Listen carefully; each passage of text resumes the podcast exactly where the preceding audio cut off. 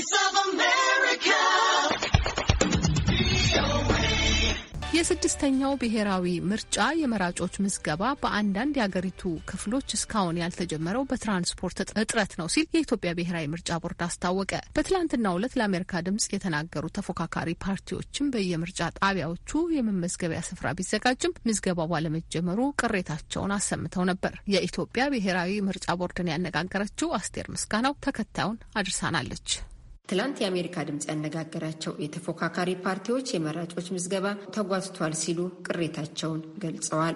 የኢትዮጵያ ዜጎች ለማህበራዊ ፍትህ ኢዜማ የባህር ዳር ልዩ ዞን ምርጫ አስተባባሪ አቶ መንግስቱ አማረ ከመጋቢት 16 አንስቶ የመራጮች ምዝገባ እንደተጀመረ በብሔራዊ ምርጫ ቦርድ ቢገለጽም በሀገሪቱ አንዳንድ አካባቢዎች እስካሁን ምዝገባ እንዳልተጀመረ አረጋግጠናል ነው ያሉት። መጋቢት አስራ ጀምሮ የእጩዎች ምዝገባ ወይም የመራጭ ምዝገባ ይጀምራል ተብሎ ብሔራዊ ምርጫ ቦርድ ይፋ አድርጓል።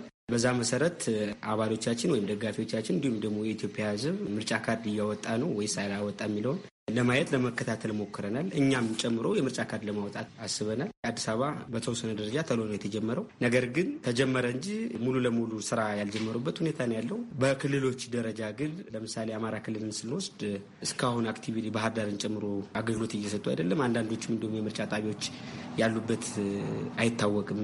አንዳንድ የገጠመን ችግር እሱ ነው።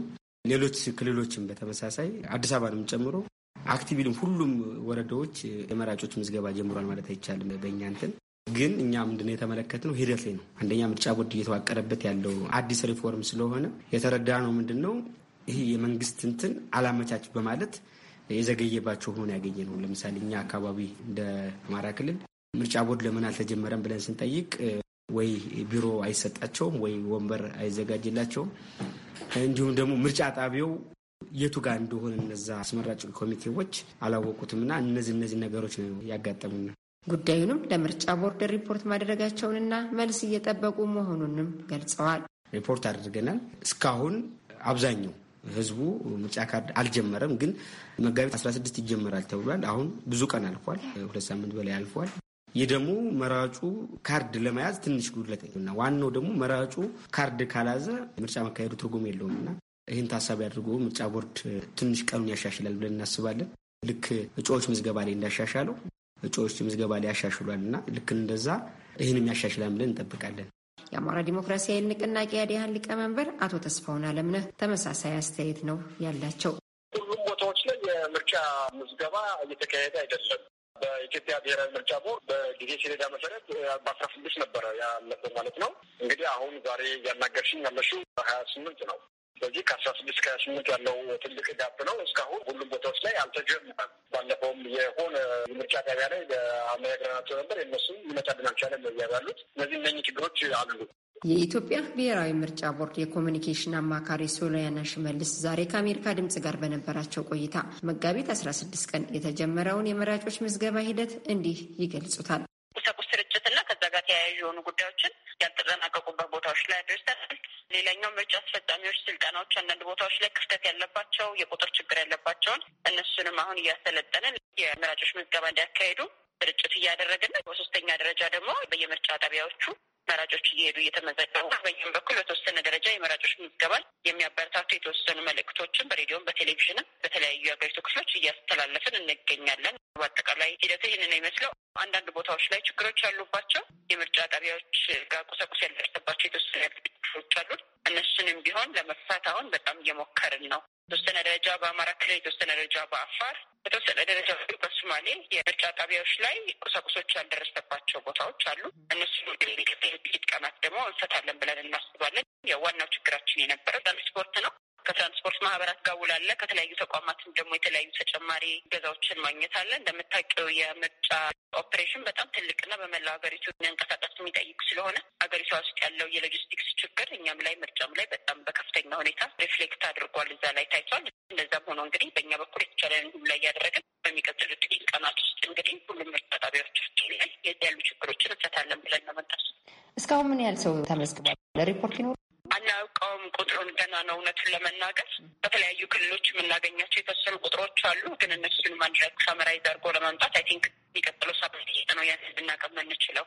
ስለዚህ ከዛ ላይ ተነስተን ምንም አይነት ማድረግ አልቻልንም። የምርጫ ምዝገባ ከተጀመረ አስራ አምስት ቀን አልፎታል። የኢትዮጵያ ብሔራዊ ምርጫ ቦርድ ካሳወቀበት ከዛሬ ጀምሮ ብሎ ከተናገረበት አስራ አምስት ቀኑ ነው exactly ልክ ነው። እና በቀሩት ጊዜያት ውስጥ መራጮችን መዝግቦ ማጠናቀቅ ይቻላል። ሙሉ ለሙሉ የመራጮች ምዝገባ ከመጀመሪያው ቀን ሁለተኛው ቀን ጀምሮ የተከፈቱባቸው ቦታዎች ላይ ሰፊ ጊዜ ስለነበረ የመራጮች ምዝገባ ማጠናቀቅ ይቻላል። ያልተከፈቱባቸው ቦታዎች ላይ ምንም ጥያቄ የለውም። የማካካሻ ተጨማሪ ቀናት ያስፈልጋሉ።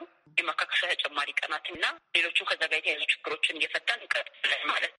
የመራጮች ምዝገባ ብቻ ሳይሆን የእጩዎች ምዝገባም ተመሳሳይ ችግር ገጥሞ ነበር። የምታስታውሱ ከሆነ የእጩዎች ምዝገባን ስንጀምር መጀመሪያ አምስት ክልሎች ላይ ብቻ ነው የጀመርነው። ከዛ ቀጥለን ወደ ሌሎቹ expand ያደረግነው። ከዛ እንደገና ተጨማሪ አራት ቀን፣ ከዛ ሁለት ቀን የእጩዎች ምዝገባ ቀናት የድጋሚ በየጀመርንባቸው ዙሮች ጨምረናል። ስለዚህ ከዛ ደግሞ በልዩ ሁኔታ ደግሞ በጣም በአስቸጋሪ ሁኔታ ውስጥ የነበሩና ለመመዝገብ ችግር አለባቸው የሚባሉ ቦታዎች ላይ ደግሞ እንደገና በልዩ ሁኔታ ልዩ ምዝገባዎችን አድርገናል። ስለዚህ የመራጮች ምዝገባም ከዚህ የተለየ አይሆንም። ለእያንዳንዱ case by case እና በየአካባቢ ምዝገባ የጀመርንበትን ጊዜ ምዝገባ የተጠናቀቀበት ጊዜ ድረስ ምን ያህል መራጮች መመዝገብ ይችላሉ የሚባለውን አይተን የማካካሻ ቀናትን እየጨመረን እንቀጥላለን ማለት ነው። የጸጥታ ችግር ባለባቸው አካባቢዎች እስካሁን ምንም አይነት ቁሳቁስ አለመጓጓዙን ጠቅሰው በእነዚህ አካባቢዎችም ምርጫ ይካሄድ ወይስ አይካሄድ ለሚለው ቦርዱ የወሰነው ነገር እንደሌለ ይናገራሉ።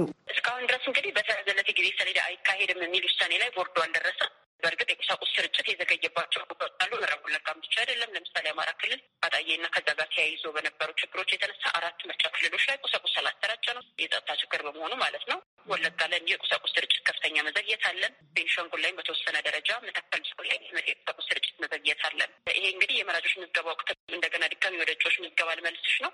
በእጩዎች ምዝገባ ወቅት ተመሳሳይ ነበረ። የአማራ ክልል እንኳን አልነበረም፣ ግን በወለጋ በአራቱ ዞኖች እና በቤኒሻንጉል በኩል በጣም ከሌሎቹ ከ normal ሂደቱ ዘግይተን ነው የእጩዎች ምዝገባ ቁሳቁሶች ስርጭታችንን በጥንቃቄ መደረግ ስለነበረበት በጥንቃቄ አድርገን የእጩ ምዝገባን ያጠናቀቅነው። ስለዚህ ይሄኛውም delay ያሳያል፣ መዘግየት ያሳያል። ግን እስካሁን ድረስ በቦርዱ በኩል ምርጫ ሊካሄድባቸው የማይችልባቸው ቦታዎች ተብሎ የተሰጠ ምንም አይነት ውሳኔ የለም።